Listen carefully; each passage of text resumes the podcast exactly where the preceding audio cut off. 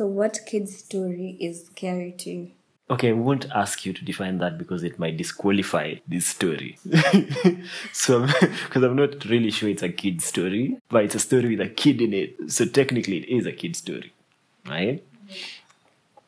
So, after dinner one night, a father goes to his daughter's bedroom and she's in bed and he's tucking the daughter in like for the night. Mm-hmm.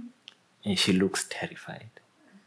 She's like dad there's someone under my bed. And he's like okay okay I'll, I'll, I'll, I'll, I'll, check it out don't worry. Like no there is someone under my bed. Just I'll, I'll, you know there's someone under my bed. Like okay let me look. So he looks under the bed and finds someone under the bed.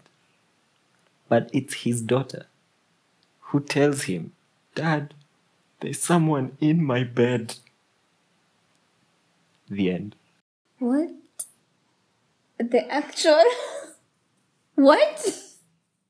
The person in the bed looks exactly like the daughter. And the person under the bed looks exactly like the daughter. And they both insist there's someone on the other side. Why though? that is a scary story. What are you uh, you reading? ask, What are you reading? Oh my god, You that is so creepy. Why though? it is one of the yeah, it is one of the scariest stories I've ever come across. That is a very scary story. Okay. so, what part of the human face is your favorite? Of the human face. Huh. I think it's the eyes. Oh. Yeah. It's it's the eyes. The eyes. It's it's it's amazing how we all have such different eyes. I didn't I think I remember reading somewhere that our eyes don't change in size from when we're born. I'm not sure how true that is. Yeah. And also how it's such a powerful powerful instrument. Like we use it for the for people with sight. Use it to perceive almost hmm. everything that defines your life. Yeah. But then they also express so much, especially emotionally. Hmm. And when you think about it, the the eye is, is is a strange thing. It's just it's really a pinhole camera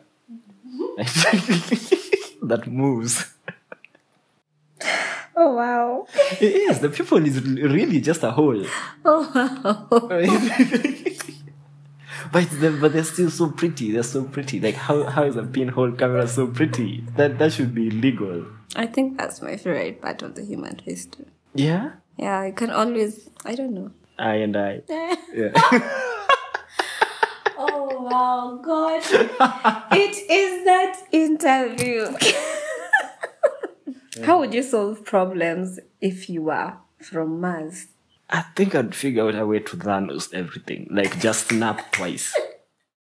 Yeah, me. Uh, that's where I am. Nimechoka na kila kitu. Um, just if Thanos snapped twice would have been saved so much. There would be no more problems. But really, I feel like the one of the the, the major problem on Earth is humans. So true. You eliminate them, and you might just solve most of your problems, including yourself. So I'm kupigani hesabu wondering, am I going to be in the half that stays?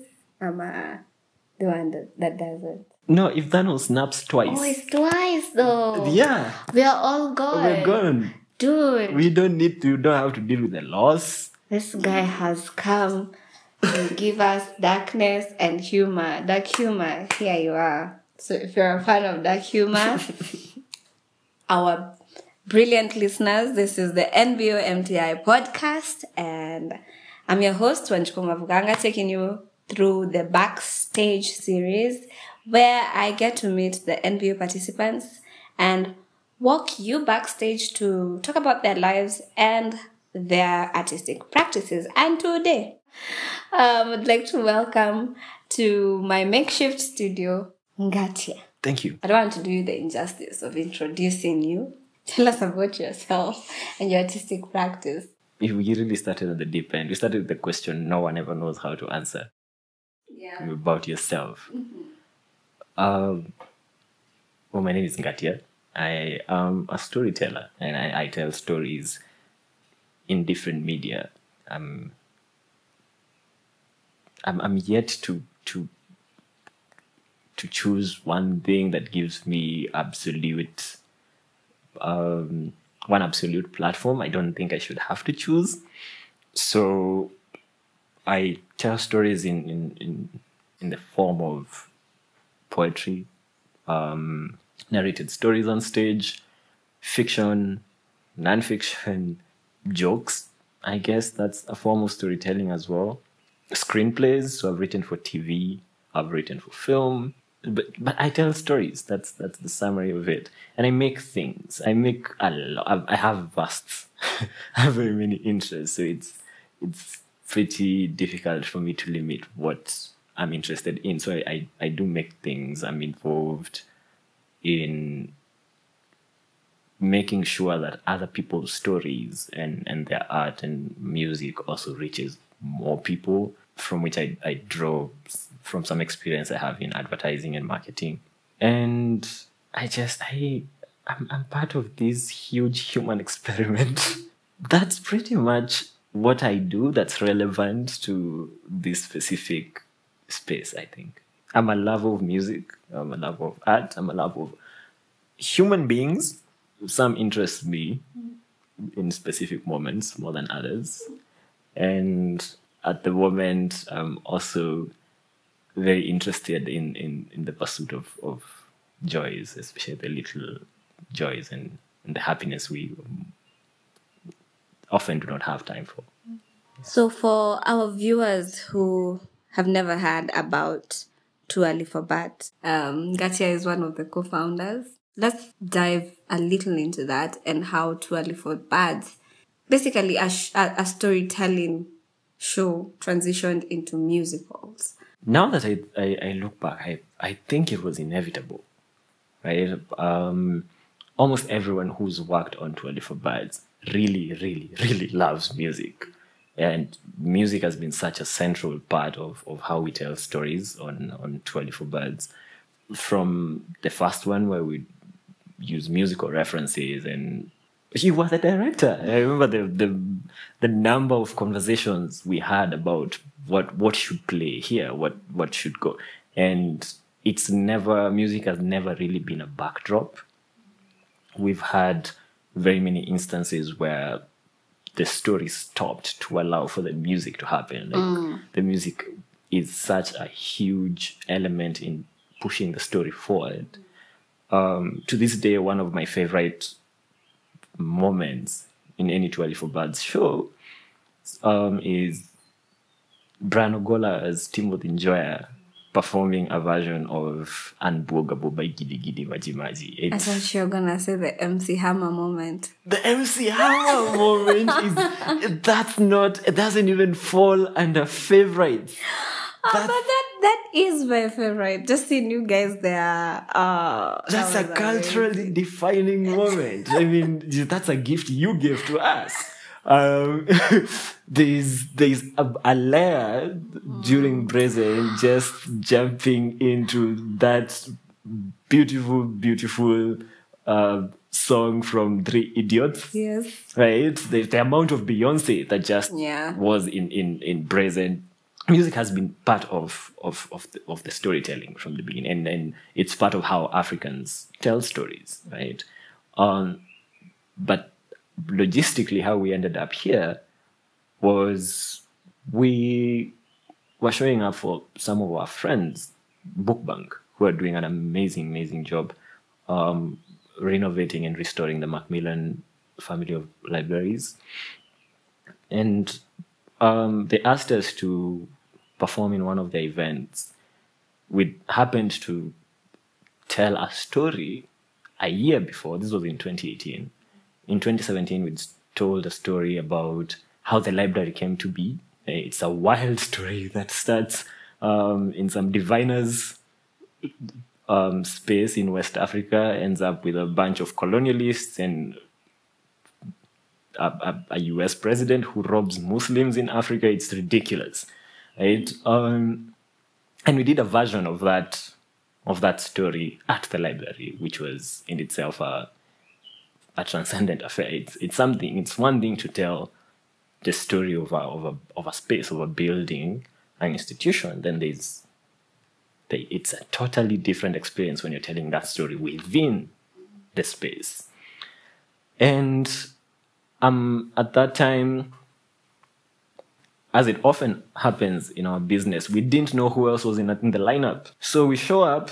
I remember we were supposed to perform outside on the steps and we'd really prepared for that. We had all these beautiful fairy lights and, and, and the ideas of how we thought people would even see the stories as they're walking by. It's in the town center, it's right next to Jamia Mosque. And then as it often does, the Nairobi weather decided otherwise.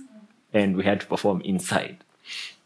Um, but that was a very challenging thing by itself. But we did the story anyway. And at the end, Sheba Hirst was the MC that night.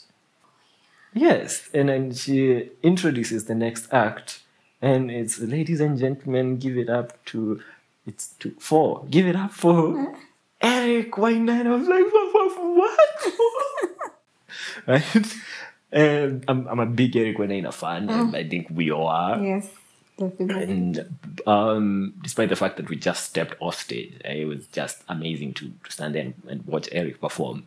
And Eric gets on stage and before he he he starts performing, he acknowledges our our performance. I'm like, I need to call my mother right now, Eric. Just and then then he mentioned that um, with a bunch of other people, they were involved in this musical theater workshop um, that he thought we would fit in, and it was like, yeah, uh, you know, that sounds nice. But we'd been in the in the we've been in the in the art scene for long enough to know that in the heat of the moment, people say a lot of things, and we've been promised heaven and that. You know that, Yes, and then things don't fall through. So I was like, that's really nice of you, Eric, to say. But oh wow, another disappointment in the making. There's there will be nothing. So I, I was like, that's dope. And he, he did these spectacular performances, Eric always does. And then afterwards, um, he came back like behind the audience where we were and asked for our numbers. And I was like, there's no way in hell this is happening. right? Um, and so we, that's how we ended up being part of the NBO MTI. Like when we showed up, it ended up being way more people involved than we thought. And all these brilliant, brilliant minds and artists in Nairobi. I couldn't even understand how someone could manage to gather all of them in one room. I, I, I don't think to that moment I thought it's possible to have Aleya Kassam and Mugambi Nthiga and um, JSO and Mayonde and Sitawa Namwalie and all these just all these people you dream of just being in the same space with together working towards a similar goal. Um and we're just there like yeah we tell stories from history. These people most of them make music. How is this how is this gonna work? And we we stumbled our way through it and somehow it started working. And we figured we figured out our way to infuse more of the stories we were telling into the music. And a way to infuse more of the music into the stories we were telling. And it, it stopped being as scary as it was. I mean it's, it still is scary especially since the, um, most people out there haven't seen what we've been working on. Um, but it's such a it, it became such a beautiful experience to just to learn anew like learn that there are all these ways that you can tell stories in um, that are not the ways we are used to like for me as is evident in this answer i'm very verbose so my writing just goes and goes and goes and then being to realize that okay, so we have a five minute section here. That's a song that has a chorus, and these bits we need to come back to, but we also need to make space for the instruments, right? But tell the whole story. That was challenging. but it's the space we found ourselves in and, and it's it's beautiful. Have I answered that question? Yes, you have. You have without telling us too much. Can you give us like a snippet? No spoilers though. A snippet of your musical. That's strange because at the moment I actually cannot. Okay. uh, because the, the musical has grown to the point where um, I'm, I'm, I'm involved in a totally separate part of making it happen, right? Um, but I can give you a snippet of the general idea, and it because it borrows from an edition of Too Early For Birds that um, explode the history of violent crime in Kenya, more specifically in Nairobi. So there were shows, there were nogos, Wakinyonga, all these stories we grew up with about crime that we were not very sure whether they were legend or, or fact. So we borrowed from that and we got into this very interesting space where these robbers from the 90s who who are very influenced by, by, by their time, so the culture, the hip hop making its its its way into the world in Kenya and, and coming into maturity. Um, due to some occurrence that I can't mention right now because it would be spoiling the show, somehow due to that occurrence, find themselves interacting with a, a generation of crime from way before their time. So the generation that came before them, so from the 70s and the 80s, um, which is also influenced by their time and the music of their time. So you, you have benga and, and rumba and, um, and, and and soul and like all this really rich, mostly instrumental music. And and the fashion of that time, um, we know most of we know some of these robbers like Wakinyonga are very expressive in terms of fashion. So these two groups of people representing these two vastly different cultural eras interact, right? And then there is the ever present aspect of law enforcement, which is um, also very flamboyant and expressive with the Patrick Shaws and the serenades of this world. And at that intersection, where we also have the people who usually are the victim of both all these sides of both sides of, of law enforcement, that intersection where they all meet, that's where the story happens.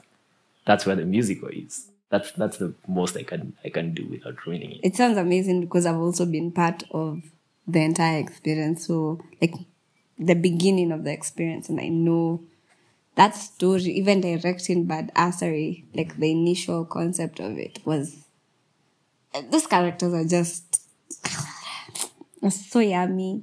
It's so tasty, you know? What, Um, what would you say? How would you describe your, your, your the journey from shifting from the original Badassery we, we wrote and performed to the musical that we're currently working on? Okay. So first of all, um, I remember by the time you guys were like joining the workshop, I was knee deep in like pre-production for Brazen. So I wasn't there to experience like the beginning. But by the time I came in and you guys told me, so we're doing Badassery, but it's now Band Assery. I was like, wow, these guys and their words. I kiss us these words. to be honest, at that time, the only thing we'd figured out was the name. But there was this idea to fictionalize the characters, which just blew my mind. Cause this meant like they were so sure that I I've had stories about from my mom. I've had stories about from like reading newspapers, from the research we had done, from from the research I'd read and the script I'd read that was Washosho was in our hands. We could make him anything we wanted him to be. And that has always been the most exciting thing about Too Early For Birds. It's taking like an actual existing person, giving them a face, and then telling them, okay, so now play this part. Let's see if we can convince the audience, like that representation of, and the honesty that goes into the work that the actors put in, the writers, that's always been exciting. But now this one was on another level. This one was on steroids. This was like completely reimagine these people. That to me, that transition was the most beautiful thing. And of course, like you said, at that time it felt really scary because you're like, hey, Sasa us and we are used to real people, you know? You, you know, you're not working with facts. you know? Like the grounding, there's that grounding aspect that a fact gives you. So this time it was guy. Okay. Well, I guess sawa basi, you know? Um, and that's the thing about being with you and Abu and the rest of, and everyone in the team basically. There's this, because we've already said banda, sorry, I don't know if I'm, I'll just cuss. There's this non give a fuckery that is usually like in that atmosphere. It just gives you courage to be your extreme self. Unajua? So you just jump into something. If it was like something nilikuwa, nilitake a while kuiona. By a while, I mean like from breakfast to lunchtime. By the time, by the time we're having lunch, I was like, I'm sold. Yeah, let's do this. Let's start like talking about those things that no one wants to talk to. Let's weave very complicated characters that will stir up conversations because that's what Too Early For Birds does. There was something you wanted to say. Yeah, I going to say this. Do you remember um, the reactions when when we we read the first scene we wrote? The thing was in Sheng. Yeah, good times. That's all I'm going to say. I, I can't wait to see, especially that specific first section. Mm-hmm. If it makes it mm-hmm. to the final script, mm-hmm. I would really love to see how how how people in the audience Yeah, react to that. that would be beautiful. It's just like it's crazy. Um, I've always come into Too Early For Birds from the like from the second angle, like the script. The research has been done. The script is ready. It's just the editing, and then now the the actual like actualization of the show. You're giving yourself very little credit as usual. Uh, for the record, Wanjiku has always been very involved in the actual writing of the script. Let's keep going. Okay. It's different. It's different when you're coming up with the words. You know, it's different when you're actually like taking all this research and like weaving it into like a narrative that flows like continuously. Um, most of the time when I get the script, it's this is magic. Now let's now amplify it in a way or find a common thread.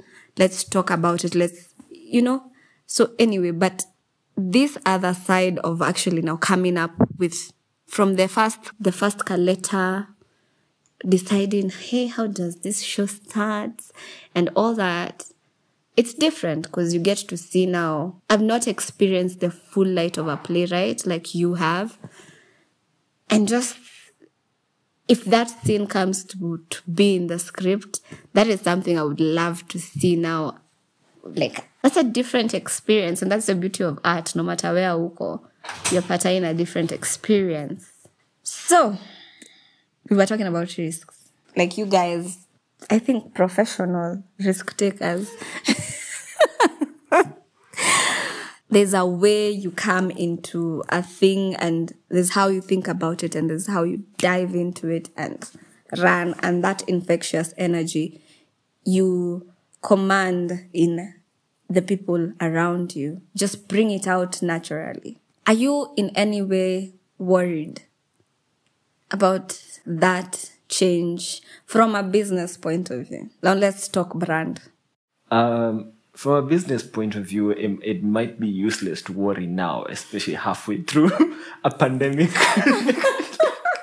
that's changed everything, right? I think the, the, the best way to answer that would be to go back a bit before the before COVID struck. I don't think I personally I ever worried at any given point. I think we were so caught up in the excitement and the work of it all and, and what it could be and the possibilities, which is which is what usually happens. We get so caught up in the possibilities of um, what will come out of the process that the worry kind of takes a backseat until you have to convince people to pay for it. And then you're like, guy, whose idea was this? Okay, maybe I was partly responsible for it. Wow.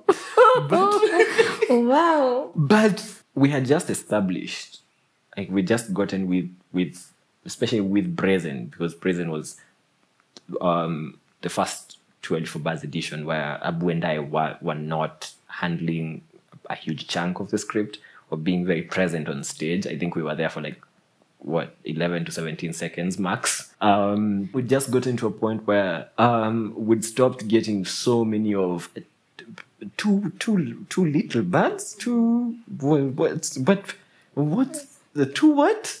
Two oh you're the guys with the stories from history so we'd gotten to that established we are the guys with the stories from history. Yeah yeah. You don't have to get the name right but you know what we do Yeah. right? And now we were transitioning to so you're the guys with the stories in from history but told in music but also fictionalized. But and that's that's that's a strange leap to take. Um and at that at that time we did not have a very clear reference point. and this is not to say that no one has done such a thing before. It's just we were not aware. We um, still not aware of anyone who's done something specifically relatable to what we're doing. And i would love to to know if there's if if there's such an occurrence because then it also gives you a bit of direction right to know you're coming from a, a lineage. Um and Or security. yes and to know what if it worked mm-hmm. what worked right? And and how can you borrow from that and maybe improve it? Mm-hmm. And if and what didn't work mm-hmm. right? And is it something we should avoid or is it something we should approach from a different perspective right? So when you're jumping into something without that kind of guiding history everything is a risk. The whole thing might fall apart. And in the falling apart it might also bring down that identity we had started solidifying of being the guys with the stories. At that time it was a risk. But now looking back I, i'm more aware that every single edition we've done of Too Early For Birds has been a risk in itself. Um the first one was just that that was probably the height of recklessness. Um um in ev- for everyone involved because I, I think we all had the whole team had this collective understanding that this might work and become a magnificent thing or it might fall so magnificently as well that we'll never attempt anything. I think I think we had a conversation about possibly taking a break from from from the scene for probably a couple of years if it doesn't work out. Um, this would be actually around the time we'd be coming back if it hadn't worked out. and so we go from that first edition, which and I remember us giving you like six, seven different stories, and we hadn't really figured out how to tie them together. Um, and you you're such a brilliant human being Wanjiku, because even now I really don't understand how you ended up guiding us through like tying all that together into the second edition where we were like okay something worked last time. Uh-huh. Maybe we can try it intentionally now right? Into the third edition of into badassery now we we we borrowed from for the musical where it was the first time we were handing you as the director a complete script which it wasn't all this collection of different stories that please figure out how to make it make sense. It was okay it's different stories but these here's the flow. That was a risk as well because I, that was also the, the common thread was a fictional thread. And we we were building the show as a fact-based show. It's mm-hmm. stories from history. Mm-hmm. Yet the characters telling the stories were fictitious characters. Mm-hmm. But it was so intertwined that it wasn't very clear where the fiction ends and the fact starts. And the audience could have rejected the whole thing. Would have mm. said we duped them. Um, then we went into Brazen, which approached it from a totally, totally brilliant space that I, I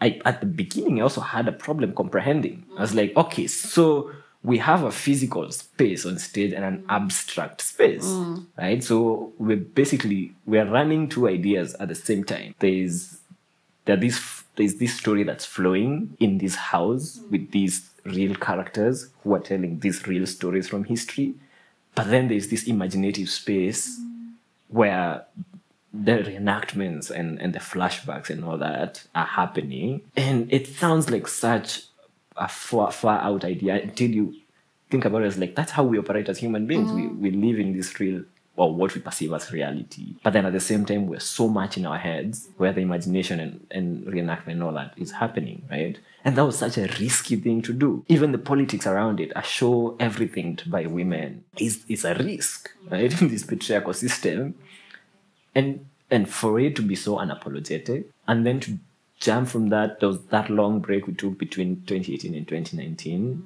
then to do Mboya, which was directed by Mugambi Mbega, which was the first time then we were focusing on the story of a single person, Person, yeah. and um, their effects in history. So every single edition we've done, even even the the special editions, the, the edition we, we took to Nanyuki, the, the show stopped halfway for this interrogation of patriarchy and rape culture and all that. And I'm sure people in the audience at some point was like, si tulikuja hapa kusikia stori za history sasa mbona naambiwa men are trash right and um, the story moja edition right which was the f- i think the, f- the first time we were taking stories from different editions Yeah. and putting them together. And we had people in the audience who'd seen all the shows. So that could have flopped as well. Someone would have said, "Yeah, well, but there's nothing new here, really. I've seen everything. And even the production design of the Story Moja show. I remember like we'd, we'd had so much experience at the National Theatre.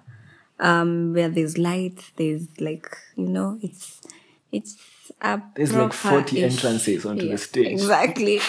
so it's, it's a stage that offers a lot more than the Louis Leakey auditorium, but basically reducing the show, quote unquote, You're scaling it down. uh, we scaled it down to not exactly a minimalist show, but to that level was a risk for me. And I remember, like, as the director was uku panicking, talking to the producer and telling her, guy, what if, what if, what if? The same thing with Nanyuki. That was the first time we now, now that was minimalist, like black. to this day, I do not know where Sitea, the set designer, Exactly. got all that material. Exactly.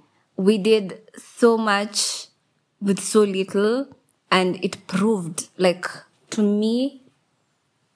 I keep telling people it proved to me that Too Early For Birds could exist in any any form, medium. It can be anything it wants to be, and it doesn't care. And that gave me a sense of pride in the entire thing, in the idea. It just made me believe in it more and become more of a fan because there's no way you're not you're going to direct a show if you're not a fan. I wouldn't know. Are you gonna tell me you're not a fan of what you write? I am. I, I haven't directed it, right? You can't. You can't write it if you don't like it either. But so yeah, we've been talking about risk taking. What are the challenges and the breaks that you have experienced so far? Do I look like someone who's coping to? I find that you are. um, from the get go, I remember one one of the initial responses we got when we, we, we were trying to put the team together was there's no way you guys are doing all these lines. And then that person was like, but you have time. Like, uh, yeah, we have like four four weeks. It's like, no way in hell you're doing these lines. right? And that's just a perception. You have to overcome the limitations that people have put on you as an artist just because they haven't done the thing, right? And especially when it's coming from someone you respect and look up to, it, it can really dampen the idea. Um, two, there is what 844 has done to us. we, and it's to convince us that our history is not worth it. Uh, It's it's boring. It's dry. It starts in 1963, and then you you start doing a little digging, and you find all these gorgeous stories from Kenyan history. These tragic stories, these horrifying stories, these inspiring stories. Like I spent sijui 16 years writing notes upon notes upon notes. Like the transatlantic trade was important, but I feel like I should have known about Muthoni Nyanjiru. Like why did I read so much about Jomo Kenyatta? Phil Marshall is still Me, I still remember, ah. like, I have a photographic memory. Mm-hmm. oh congratulations. Yeah, yeah, it, I impress myself every day. no, I'm just joking. But I remember the two paragraphs that were assigned to Mboya and how crappy that was. Anyway, And I'll then just to- get angry. To realize that Mboya was such a colorful, vast human being, right? With with flaws and, and all these. So that is a challenge by itself, right? Where you start out with a paragraph or two, or in the case of um, Muthoni Njiro, with a footnote in in a research paper, I think it was about Harry Thuku, and then you start digging in this all this material then that you did not anticipate, and that you now have to synthesize and maybe bring it to what like 30 minutes. So timothy njoya a whole history of resistance and bad assery actually and just courage and all this like dude was getting beaten up by kenyatta's henchmen in the 70s he almost got killed by Moi's henchmen. And He's come, he, in his own words, he's come back from the dead, I think, three times. Mm-hmm. I think he actually, at some point, he was officially pronounced dead from violence perpetrated upon him by the state. Right? So, how do you take all that material and all that experience? How do you pick one moment that then defines? It, it doesn't. It- you can't. It can't define their their life, but how do you channel their life and their history through a moment? Right?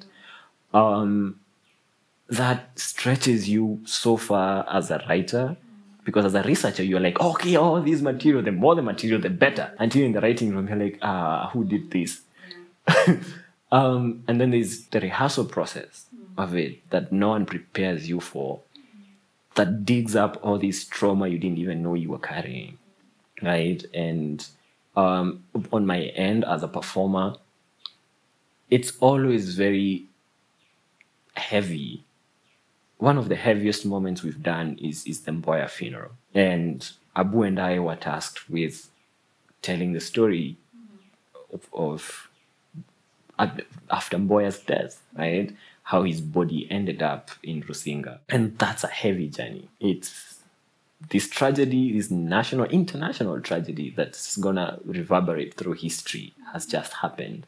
The whole country is hanging by a string, and you're telling this story, and this story has it's it's not an easy one. And then the funeral itself is such a traumatizing event, even when you're retelling it in history, right? It takes you to to such a dark space. I remember when we were in the writers' room. I don't think I, I don't know if you remember, but us discussing how Mboya to us feels like an older brother who died before we were born. Yet we've carried this grief with us all along, and now we have to face it and deal with it, right? And there's one thing to deal with it through the rehearsals process, right? Or or, or the cast realizing just how atrocious the Nyayo House chambers were, right? Like going through that process is one thing. Then relaying that to people who've come to experience the show and now experiencing their grief with them, their realization with them again, and you have to guide them through that process, right? And you're there genuinely feeling these emotions. Um, for example, Shiviske, Shiviske Shivisi, a brilliant, brilliant actor, goes really deep into the emotion. So you're you both there navigating the emotion, and Shiviske just breaks down and brings you into those depths with her, right? Because you have to follow your scene partner And then in that process, there are people breaking down around you in the audience. And you you have to do your part as yourself. You have to support your scene partner while surrounded by that. But then the most challenging part for me was the next scene, right after the funeral, starts with it would start with Abu and I as narrators on stage cracking a joke. And there's this switch you have to do from that really, really deep emotional state to this other tragically hilarious reality that we live that is one of the most challenging moments of my life to be honest. And to do it over and over and over again doesn't get any much easier. So there, there's there's levels to it i, I think. There's the, the research part of it which is also heartbreaking because getting material research material in this country sometimes can be such a frustrating affair um, from the fact that a lot of documents in in pre-colonial like in during the colonial especially during the emergency were destroyed. And the fact that not much care has been taken of both archival material and even the living people or the people we call heroes and people who lived through this process were living libraries right? They've been neglected. There's that part then there's the writing part where you have all these material that you have to now synthesize right? And then there's the rehearsal process which brings up all these things you didn't even know you're carrying. Then there's the performance part of it, which is ridiculous. Then after that, there's the dealing with, okay, so now we know, and then, and all that is covered in, this has to make business sense. we still need to pay the yeah. people involved in making this show. We still need to pay our rent. We need, the challenges are on my end are ridiculous. Yet the payback is always worth it. Seeing the effect these stories have on people, the the hunger they bring out for people to know more, the just that emotional journey that people take with you, that just it's amazing. But that, that's I've always been very very deeply involved in the process from the beginning. So I'd also want to know how it is for you because you're usually I, I can take deep dives because I know my director has my back. So how how is it? What's what from the creative process? What are the challenges for you? I can't move too far away from what you've said. It's usually the the fact that I know that if we have a new actor, they're probably going through the heartbreak of of knowing like very um very painful things like your mom lied to you in an effort to protect you. Not just necessarily lying but a truth that was said is not the truth. And that the fact that the first time you had oh this person in politics is a good person and you should support that person. And then, and that was the person that raised you.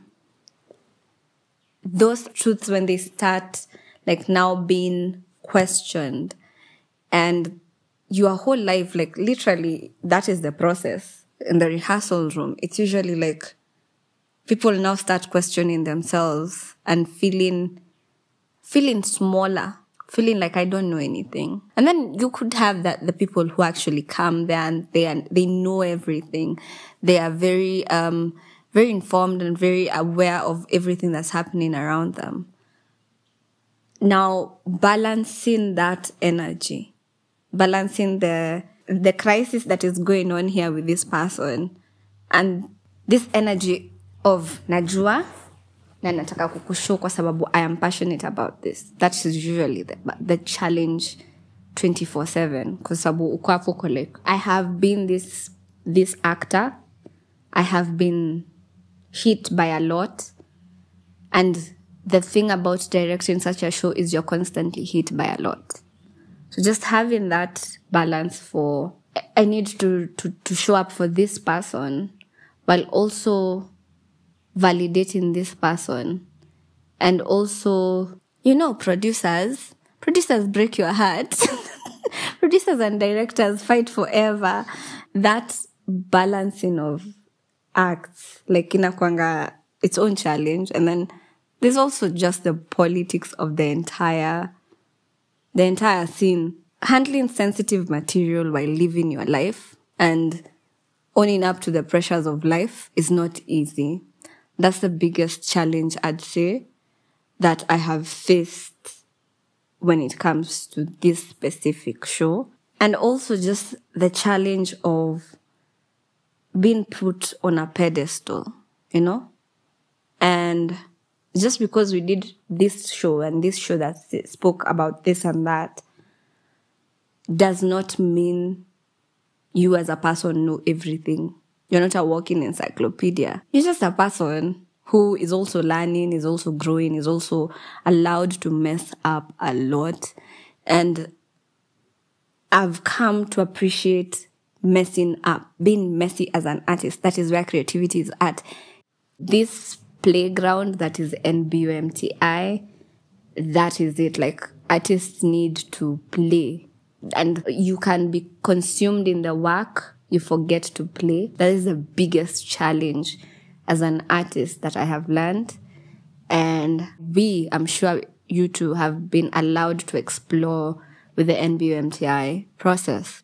Being in a space with the likes that you mentioned, like the JSOs, the Mayondes, the Chinandumba, the Aleya Kassams, Wanja Horo, all these magnificent people. What can you share about being in such a space with such people? I think the one thing that has taken a while to learn, still, I'm still learning to because it's a thing you have to exercise on a daily basis, is to trust the taste that the other people have.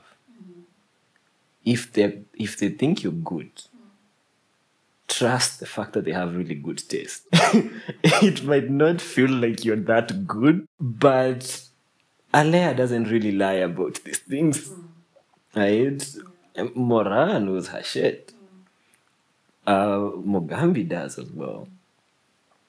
So the first one is to trust that the good things that people say about you and to own them, right? You you don't have to to walk around with a placard around your, your neck with every nice thing everyone has said. But it would be nice to walk around with that placard inside your head, right? For when those voices get too loud. Because they never shut up. Sometimes they, they, they fade into the background. Mm.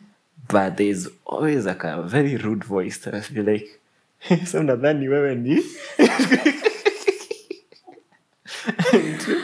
right? And that's the voice you smack with that placard. To trust that you've put in enough work, even when it doesn't feel like it, to be in that space.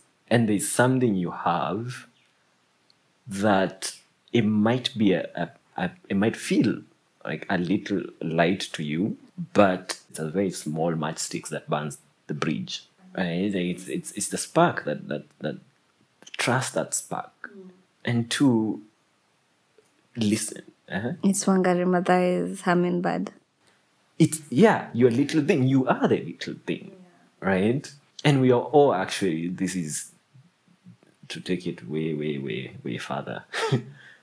we're really, we are all sitting on a, and walking around on a piece of rock that's hurtling through space. If, like, Googling the pale blue dot gives you a, a very scary perspective, mm. like, you realize it just, we're just, like, our whole existence, our whole planet, the problems and all that, and your, your doubts and all that, you're really like a dot. Sometimes your worries feel and, and the things you doubt about yourself feel like they're, they're bigger than you. They're not. And most times they exist inside your head. Mm. And the people you're working with are seeing you from the other side. They're not inside your head. They're not blinded by all those things people told you growing up being in this space and realizing when people are affirming you, they actually mean it. When you write a thing and people love it, they genuinely like, love it. And and trust that people also also trust people's selfishness. Mm. In people always want to look good. Mm. And they, they're not going to associate themselves with you if your idea is actually trash. Mm. Right?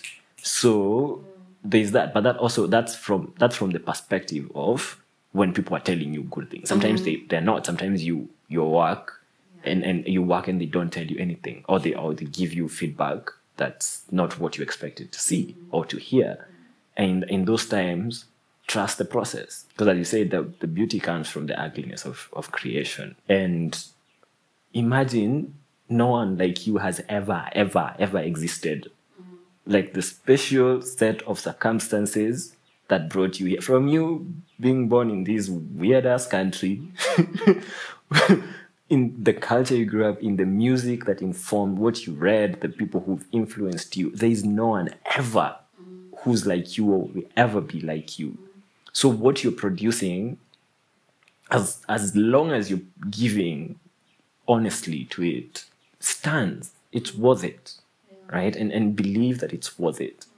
And not everyone has to like it because you're constantly pushing a boundary. You're doing storytelling and then you're doing storytelling in musical right? You're in, a, you're in a space that you've never been in before and that a lot of people have never been in before. So you're going to make mistakes yes. But what's going to come out of those mistakes is is worth it in in whatever and sometimes things are so new that people do not know how to react to them. That was really profound. Thank you so much. and thank you for having me Ah, anytime. We have had such a lovely time, and I'm sure our listeners have too. This was the NBO MTI podcast, the backstage series, and we were joined by Ngartia. The Ngartia. You have to say his name with a. I don't know why. and this has been the NBOMTI podcast. I've been your host, Wanjiku Mwawuganga, and we've been joined by the amazing Gatia. Thank you again, Gatia. And this was episode four. Thank you so much for joining us. Till next time, love and light, good vibes.